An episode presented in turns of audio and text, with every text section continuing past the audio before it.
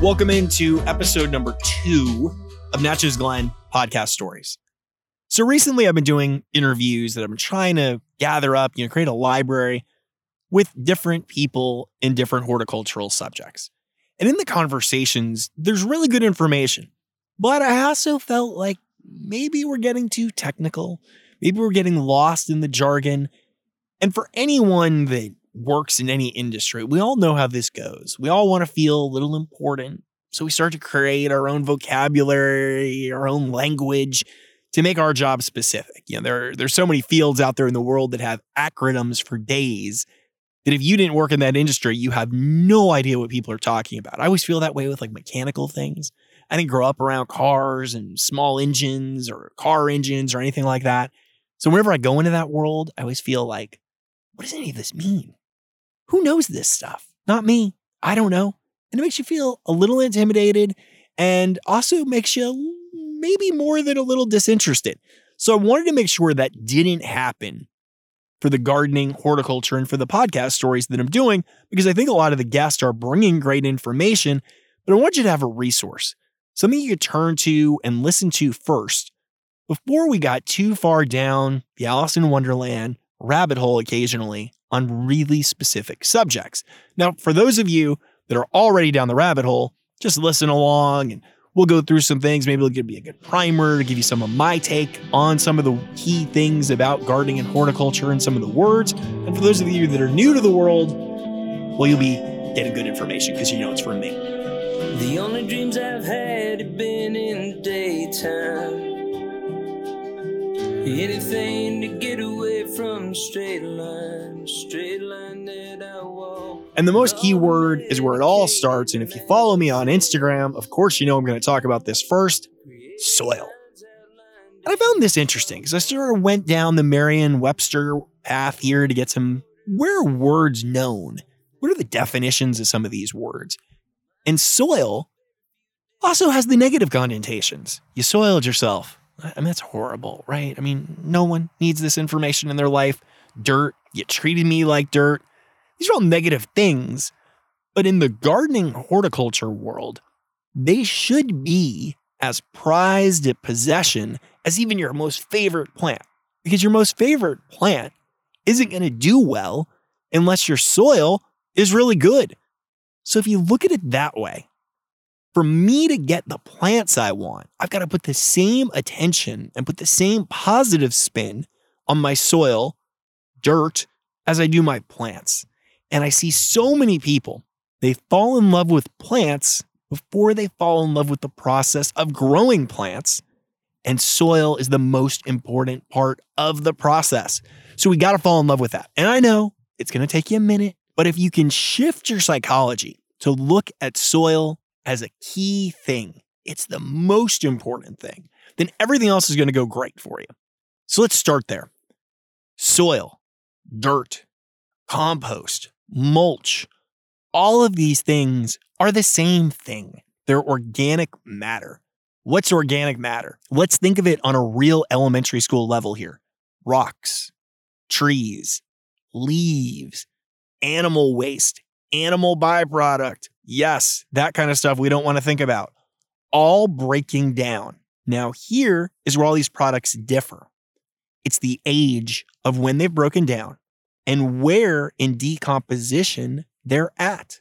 The very beginning, like big chunks of wood that we see like in a forest, right? It's at the very beginning of the decomposition stage, all the way down to compost, which is considered the best and most expensive product for a garden because it's supposed to be at a point where it is broken down enough where now, as it breaks down more, it's giving off micronutrients back to the soil into your plants. So that's why it's considered the best. Where if you think of mulch, it's a younger product. It's not quite at that place yet. It's breaking down. Again, remember that they're all breaking down, but it's at a younger stage. So it's not breaking down back into those micronutrients yet. That's the key difference. That's why compost is a more valuable or priced higher product than mulch or wood chips. The soil that's in your yard or garden, in fact, many times is older than what we would buy as a composted product. And the problem there being that it's already broken down all those micronutrients and it no longer is giving them back to the plants or it's holding them or the composition of what it is made of. Maybe it was all stone. That's really when we see clay, it's really what we're seeing is this combination of a lot of limestone typically, and it's really tightly holding all of the nutrients that are in there. So we get into soil composition, the structure of it, which is a little different. But just keep in mind, this is a really complex subject that there is so much information out there about that you need to fall in love with. That is the number one tip of the first podcast pocket guide.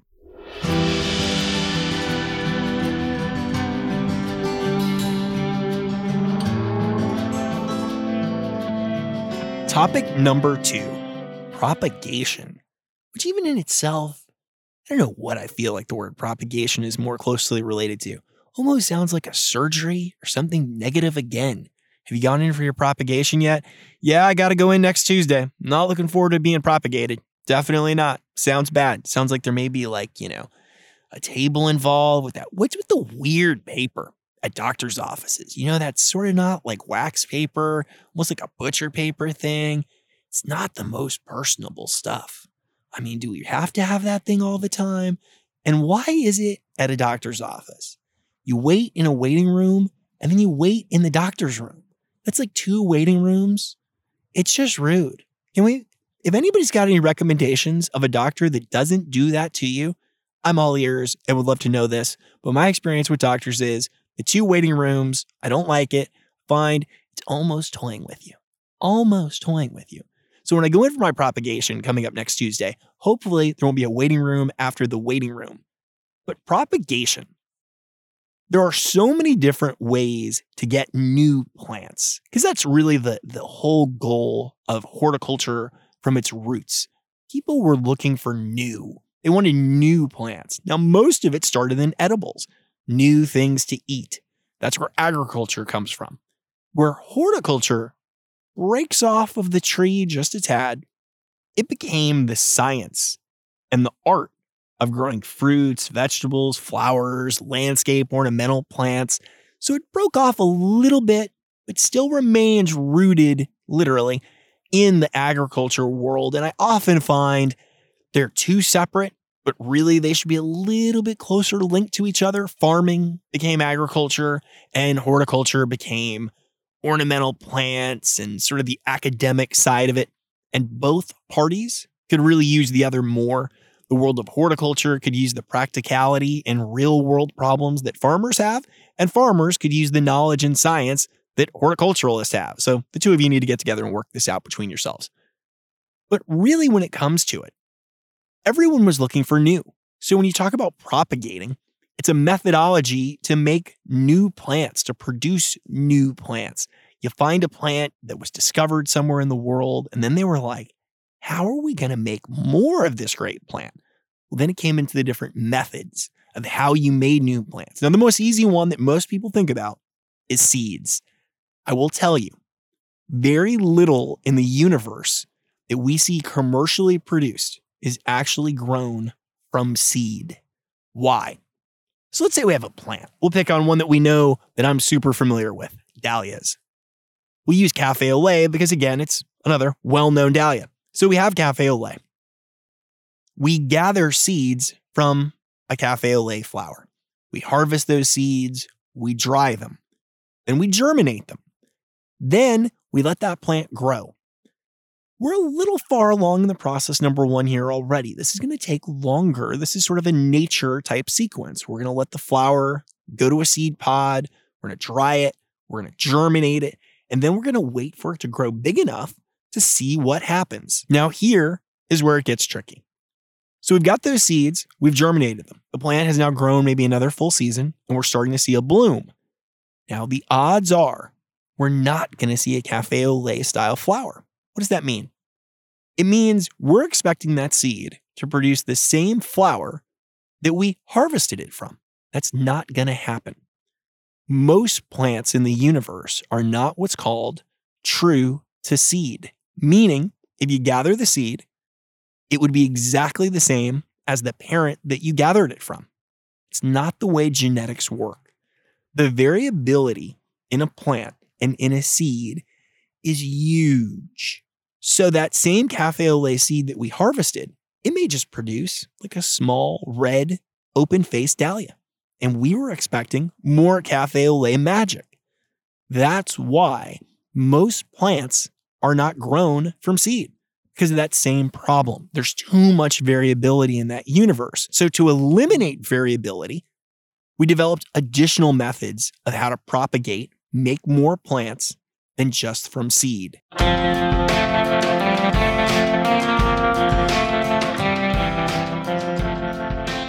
One of those ways is tissue cuttings or rooted cuttings, meaning from that cafe au lait plant, we would actually take a piece of the plant right where the leaf begins, the little beginning of a stem. We take a cutting from that and we would root that.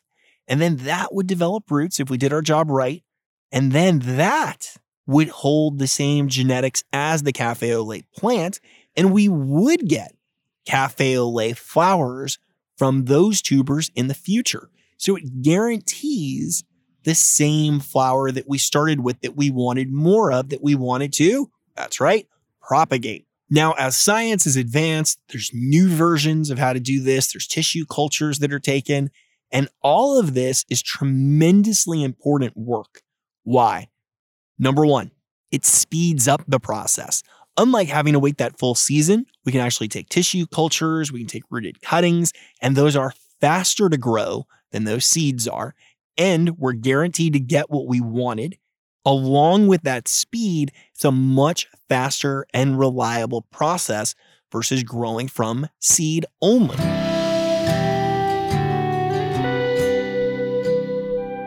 The second way that we propagate plants is called grafting.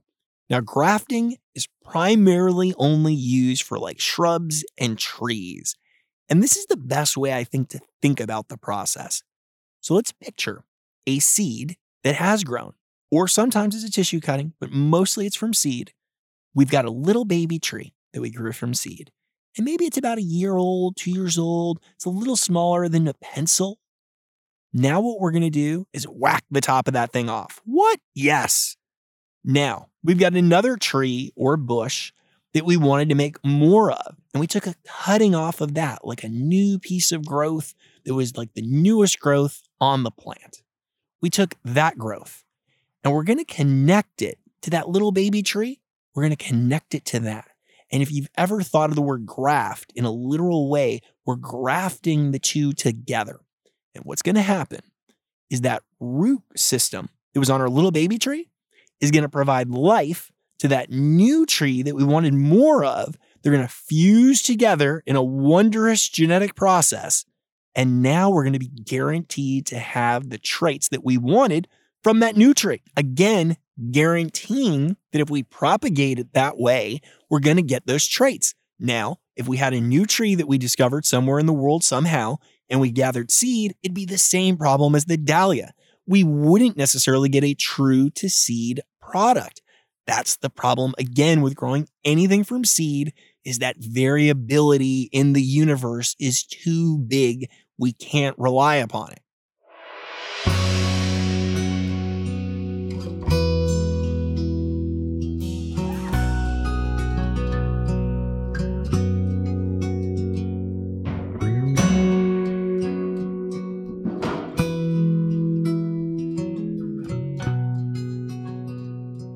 This is where we take a turn to two words that are really tricky heirloom and genetically modified organism. GMO, right? We see labels even now on products that say not made from genetically modified organisms, non GMO. Heirloom is a positive word. We think of it that way. Well, here's the problem we get real tricky on this. So, the GMO word that most people have in their brains is an organism that has been made in a laboratory. Well, here's the problem. What happens if in that laboratory, they're just taking tissue cuttings to make sure that we get a new variety of, let's call it tomato? Because this tomato is fantastic. It produces great for farmers. It's got great flavor. its yields are really great. And they need to take tissue cuttings. Now, technically speaking, if we select this new variety, we're not genetically modifying it in a petri dish, but we're definitely modifying it on its own. That tomato plant may not produce the same thing from seed. So we've got to go tissue cutting. So is that genetically modifying an organism? It really gets dicey, people. It really does. So just remember there's a lot of things that happen in laboratories with plants now that are really a positive thing. So let's not vilify it all the time. Now, if we talk about some of the other issues of GMO foods, we're talking about altering or adding genes to a plant to get an outcome that we want. It's a little bit different. But if you do a quick Google, the Florida citrus industry was going through a huge crisis with a pathogen that was affecting their plants and literally killing off groves of citrus. They had to turn to a rootstock that was resistant to the pathogen to keep their industry going. And there's an example of where a genetically modified rootstock was developed to help save that entire industry. So, don't always be so quick to hear these buzzwords out there and to think of them as good or bad. Most of the time, there's a real happy medium of what's called facts that'll give you insight to really what's going on. Just in the case as heirloom, what does that mean? Well, it's almost in the literal definition of it. It's an heirloom that is passed down. Now, technically speaking, an heirloom varietal should be true to seed, meaning that if I gather seeds from this plant from this year and I give them to you, you should be able to grow the exact same plant. With tomatoes, we see that so frequently. They were one of the first things where heirloom tomatoes became a product that people were willing to spend more than $4 a pound on. So it became a big buzzword. Well, that's still not always the case with them. And now many of the heirloom tomatoes aren't grown from seed. Again, they're done from rooted cuttings or tissue cultures. So it's a little bit dicey, but the real definition of the word was it was supposed to be true to seed. So that's where heirloom became this a little bit more poetic, has a little bit more of a romantic twist to it. That heirlooms were from seeds that you put in the earth and they grew up out of the ground versus that other world, which has this laboratory science lean to it. It's not this iconic farm, agriculture, horticulture vision we want to have. But just remember, propagating plants isn't number one, it's not something you go to the doctor's office for. Remember that. And it's a really complicated subject that before we lean one way or the other, we have to understand there's a time to grow things from seeds, and maybe that works. But most of the plants out there in the universe are propagated through some kind of intervention, either grafted, rooted cuttings, or tissue cultures, and all of that is done by people.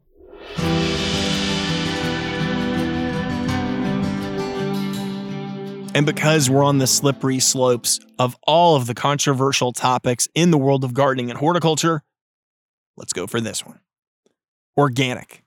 We talked about this with soil and compost.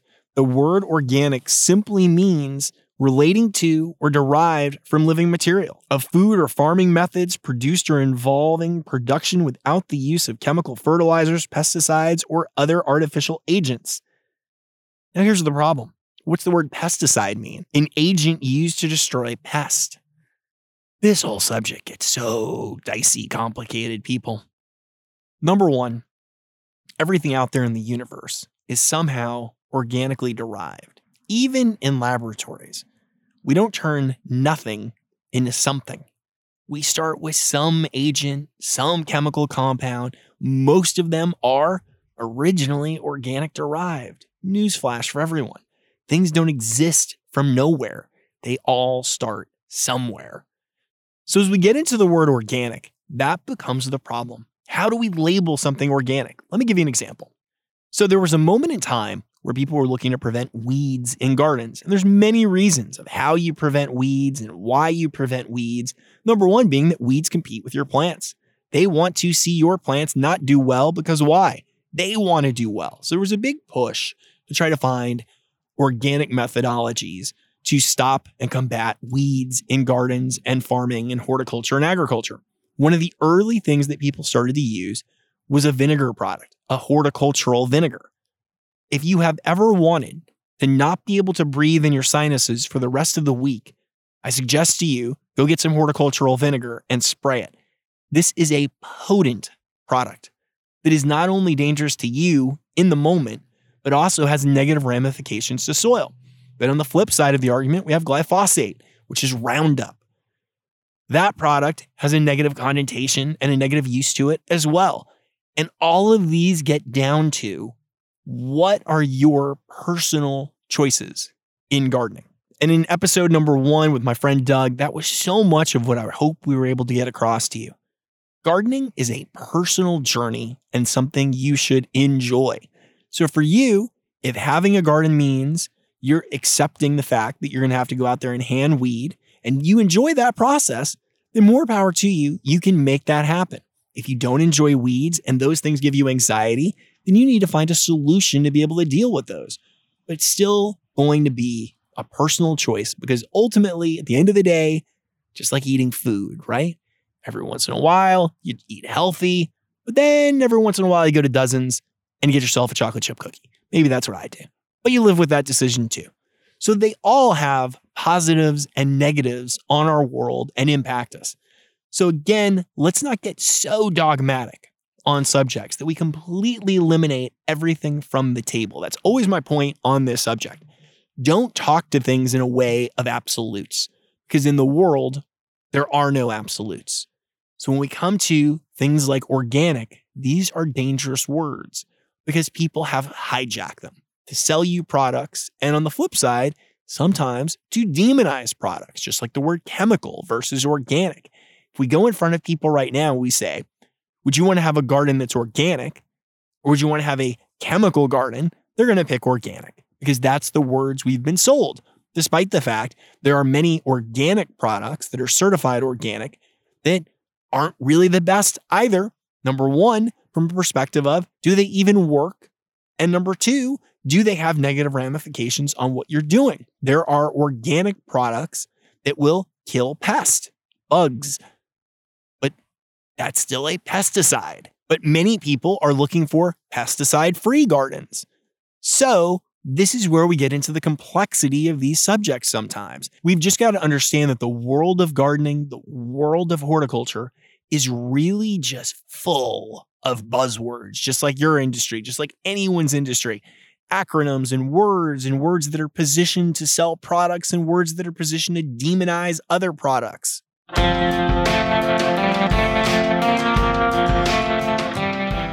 So let's key on two words pesticide and fertilizer. Starting with pesticide, here's how I deal with this. So if I have a pest in my garden, Let's use thrips as an example, because they're one of the worst things that I have to deal with with growing so many flowers. Thrips are these little tiny brown bugs. I did an Instagram story highlight on this subject as well. They go inside flower petals, they chew on them, and then you have this ugly flower. So I need to get rid of these thrips. So I'll start with whatever I feel is like the lowest intensity product I can. That might be some kind of uh, neem oil, it might be some kind of clove oil. It's going to be something that is a relatively low grade chemical product. But make no mistake, these are mostly either naturally derived products that are made still in factories or sometimes they're synthesized products. But I'll start with one of those, see if that does anything. And then I go, the thrips are still here. Yep, they're still thrips. Then I'll go up one more scale. Then I'll go up one more scale. And then eventually I'll get to products that I know we're going to eliminate them. I know that if I spray bifenthrin, it's going to eliminate thrips. I know that's going to happen. Now, right before I get to bifenthrin, I'll be at spinosad, which is a chemical product that actually has an organic certified spray to use. And if that works, I'll stop right there at that product. But if it doesn't, I'll go one more. And that's how I approach it. Just like if you were going to your doctor your doctor's not going to immediately send you into surgery for something. They're going to go through a process of elimination. That's what I'm doing. What can I eliminate here? Does this work? Nope, that didn't work. On to the next one. Oh, that didn't work. On to the next one until I get a result, until my problem is solved. That's how I approach pesticides. It's also how I approach any kind of diseases I have on plants too. I'm going to do the same process. I'm always going to approach my plants the same way I would approach my own health. I'm not going to go immediately to something until I've gone through a process of eliminating other solutions. If eventually my doctor tells me you got to take this medicine, I'm taking the medicine. If that's what's going to make me feel better, I'm doing it. How you choose to approach these subjects is going to be, again, a personal choice. But there's how I approach anything along those lines. Now, when it comes to fertilizer, I go down a really easy path. I just use all organic materials. That's it, because that's what soil is, right? So I don't need to go anywhere else. So what do I use? I use things like manure. I use things like compost. I use granular fertilizers that are made from things like chicken manure, cow manure, whatever it's going to be. I stick really easy there. You should never be spending a ton of money on organic fertilizer products. If you are, you're doing the wrong thing. Hit me up, slide into the DMs. I'll help you out because that's something you should never see. You should never see yourself paying more for organically derived products than synthesized products. Think about it. I can go into the woods and grab a bunch of leaves for free. That's actually going to be a really good for. I'm not recommending you go into the forest and steal leaves. Maybe I am. Maybe I am. Don't tell anybody. If I am, that's between you and I and your earbuds or wherever you're listening to this through. But if you went into the woods and you stole a bunch of leaves and you ground them up really finely, it would be a really good fertilizer product. Don't tell anybody else. It's our secret.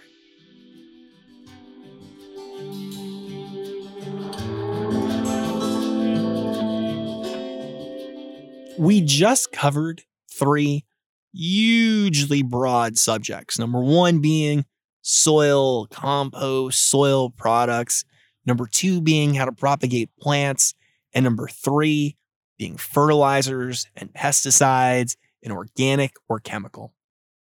And all of these you're going to find with all thing plants are so variable. Think about the world and the earth that we live on, the variability of animals, the variability of plants. It almost seems infinite at times. And I think that's one of the reasons why it occasionally feels overwhelming. There's almost too much choice, and we can get overrun by those choices. That's why your guiding principle has to be do what you love. In that first podcast with my friend Doug, we talked about the two of us and how we got into gardening and plants and our journeys of it. And both of us were motivated by the exact same thing. We just loved it. Keep finding the things you love, keep finding the plants that you love, which leads me to this. This is my last tip here. And I save this for the end because after I'm assassinated by the Independent Garden Centers of America, you're going to come to me and be like, Steve, we're sorry you were assassinated. We knew it was going to happen. We didn't know it was going to happen this soon, but we know who did it at least. So, for you to find the plants that you love, you're going to have to go outside the doors of independent garden centers that are local to you and big box stores. You're going to have to go online. You're going to see this in this program that I'm doing on Instagram where we're going to produce content, where we're going to go to people's gardens and help them pick plants that they love to grow great gardens. You're going to see me work with them on finding awesome varieties of different plants. Things like daylilies, right? In certain parts of the world, daylilies are called ditch lilies. Everybody looks down on daylilies. Well, first off, their botanical name is Hemerocallis, which is just fun to say. Hemerocallis. Hemerocallis. And there are phenomenal, gorgeous, fragrant, double bloomed, all kinds of colors, creamy apricots, deep purples of Hemerocallis in the universe. But if you go into a local garden center, your odds are you're not going to see that selection. But through the beauty of the internet and Google, we can find people that are so specialized because they have a passion typically for growing things like Hemerocallis. So they're going to have hundreds of varieties to choose from. It's not going to be the same selection. The only thing you have to get over is number one, you're going to have to order your plants. It's no different than ordering something from Jeff Bezos. Let's be real. We're all used to this now. So let's move on from that. You'll get a plant that's probably a little bit smaller, but it's going to catch up. Most of the plants that we see out there in the world in containers aren't as old as we think they are. So these mail order plants that we're going to get a lot of times are going to catch up really quick. But the most important thing, don't get caught up in that, that size equals value in the plant world. It's so not true. What equals value in the plant world are things you love. So if that means you're searching for a deep red daylily that has a beautiful bloom to it and multiple flower spikes on it, we're going to be able to find that online. We're not going to be able to find that so many times in a local independent garden center. Now, if you live in an area and your independent garden center just rocks and they have all kinds of varieties, and you go in there and you're like, oh, I want this, this, and this, and they work with you, more power to it. Keep going there. But many of us don't have that luxury. And even if we have a great local independent garden center where we can get some things, they're not going to have all the things because, again, the world of plants is too large. So, throughout the course of the podcast series, I'm going to have people on from these little mail order online based nurseries that specialize in things. We'll talk with them, we'll get a real feel for it. And that way you can find the plants that are you're passionate about. You may find you have, let's say, a lot of shade, but you want things that flower. So something like an epimedium, which you never even knew existed till I just said the word, is great for that kind of condition of dry shade. And there is, yes, there is, and I know them, a grower who specializes in epimediums. So you could get an entire collection of a garden going where you have beautiful epimediums that you love and you're passionate about. And that's what keeps fueling your garden dreams, because that's really what we want to have. To close out this podcast pocket guide, which is fun to say, by the way, podcast pocket guide, I'll leave you with this thought. Gardening is about two things it's about you and what you love and making a space. The creativity of working with plants and colors and textures and lights is infinite. And if you enjoy the process of creativity and making things, don't get bogged down in the technical. Don't get bogged down in the things that you're intimidated by because right now, maybe you're not that comfortable with them. You will over time. I'm here for you to help. And the big thing is, let's make this garden that you're growing something that you love and the plants that are in it something that every time you see them, you feel great about having them, not just a thing filling a space.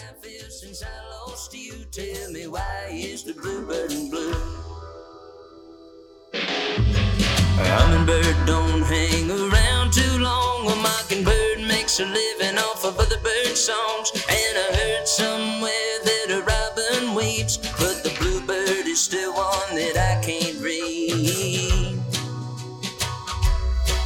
Tell me why is the bluebird blue? Is a song he sings a somber tune? Does he feel like I feel since I lost you? Tell me why is the bluebird